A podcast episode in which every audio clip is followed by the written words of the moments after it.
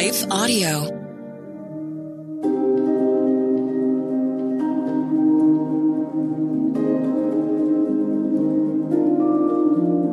Hello. Thank you for listening to Your Daily Bible Verse, the podcast that examines one verse each day to learn more about God and His will for our lives.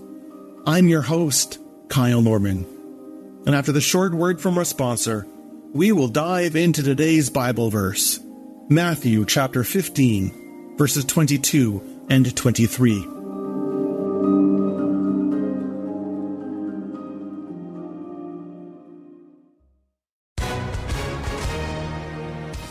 Hi, everyone. If you've been injured in an accident that was not your fault, listen up. We have legal professionals standing by to answer your questions for free. Call now and find out if you have a case and how much it's potentially worth. Call 800 497 4410. I'm here with spokesman John Wolf. So, John, tell everyone listening who should call right now. Well, Maria, first off, thank you for having me here. It's always nice to answer the listeners' questions. Now, as far as who should call in, anyone who's been injured in an accident and think you deserve compensation, give us a call right now 800 497 4410. You'll find out if you have a case and how much it's potentially worth. Thanks, John. You heard it, folks. Take advantage of this opportunity and call now 800 497 4410. Advertisement sponsored by Legal Help Center may not be available in all states.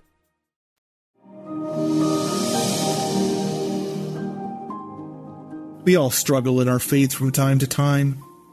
Psalm 23 speaks of the valley of darkness, and ancient writers often refer to the dark night of the soul. Life zigs when we want it to zag, and despite our best efforts, we sometimes struggle in our faith. But just because we feel spiritually discouraged doesn't mean that God has abandoned us or that we are failing in our life with God. If you need to be encouraged in your spiritual walk, I invite you to join me at revkylenorman.ca. Be reminded of the grace, hope, and love we have in Christ Jesus. When Jesus seems silent. A Canaanite woman from that vicinity came to him, crying out, Lord, Son of David, have mercy on me. My daughter is demon possessed and suffering terribly. Jesus did not answer one word. Matthew 15, verses 22 and 23. Prayer is vital to our life with God. It's one of the most important activities that we can do for our spiritual lives. But prayer can also be frustrating. Prayer can be frustrating when we assume that the answer to our prayers, either yes or no, will be instantaneous or clear. And I don't know about you, but that hasn't always happened in my life. Yes, there have been times when God has answered my prayer with yes or no quickly and clearly. But there's also been times where the Lord has seemed absent or silent. Or like the Canaanite woman, where I seek out to Jesus and cry for help, but don't seem to hear a response.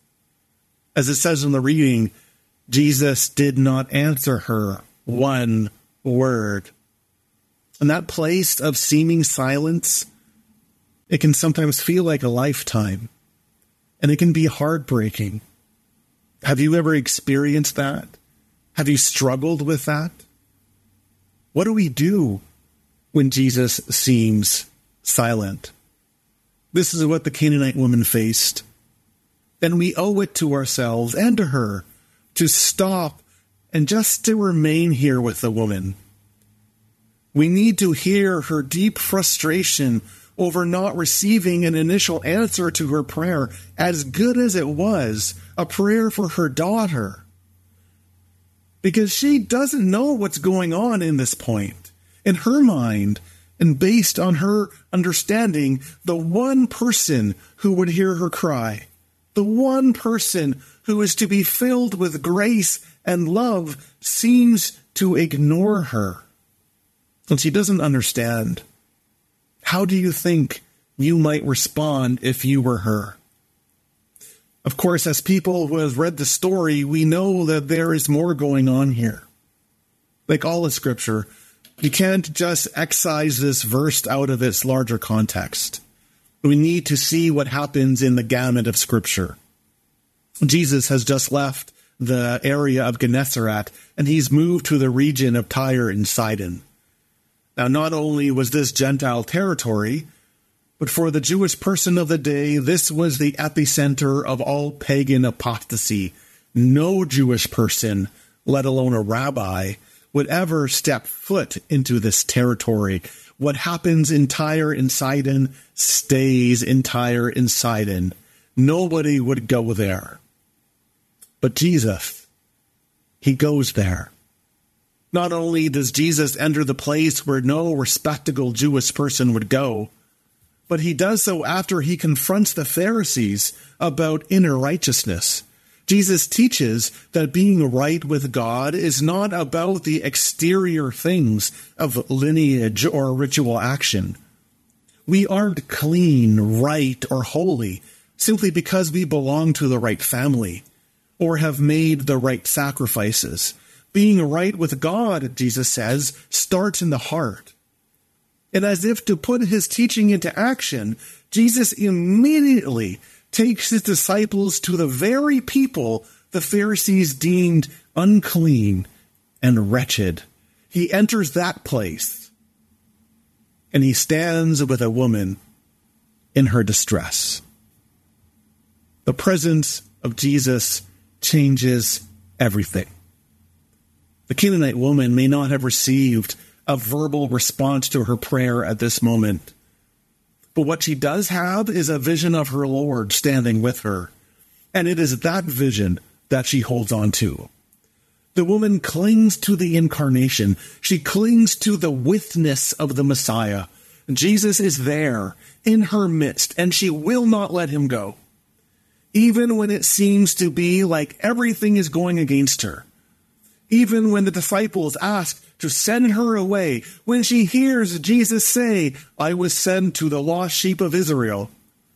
Even when Jesus says, it's not right to take the children's bread and throw it away to the dogs, she remains steadfast in hope. She dares to believe that the very presence of Jesus with her testifies that in some way his goodness and grace will make its way to her. When we place this passage amid the wider flow of Scripture, what we see is that Jesus never changes. His availability for us is unchanging. He is the one who will go out of his way to declare his love and his power to everyone. This fundamental truth helps us abide those times when we feel that Jesus is silent or when we can't understand what Jesus is doing in our lives. But Jesus' delays are never his dismissals. And a time of apparent silence is never a severing of his love. The presence of Jesus in our lives and in our prayers, it matters. Of course, this doesn't mean that we have stumbled upon some divine loophole where we will get what we want when we want it. Sometimes what Jesus does in our life or how Jesus responds to our prayers may seem confusing or even frustrating. But the question for us is not do we understand Jesus' response, but will we cling ruthlessly to Jesus? Will we believe that with Jesus there is healing and grace? Will we remain with him? This is what the Canaanite woman does. And this is what we are called to do, even if Jesus appears silent.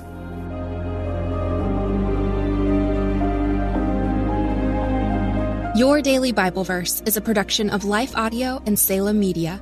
If you liked what you heard today, please take a second to rate and review this podcast in your favorite podcast app so that more listeners like you can find the show.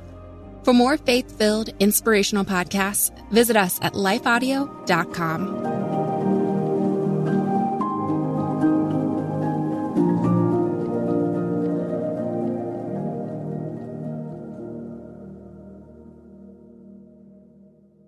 I'm Billy Yancey, entrepreneur, fitness cowboy, father, retired Navy cornerback, and now podcast host. Listen to my new show, Billy and the Goat, on Life Audio. Happy listening.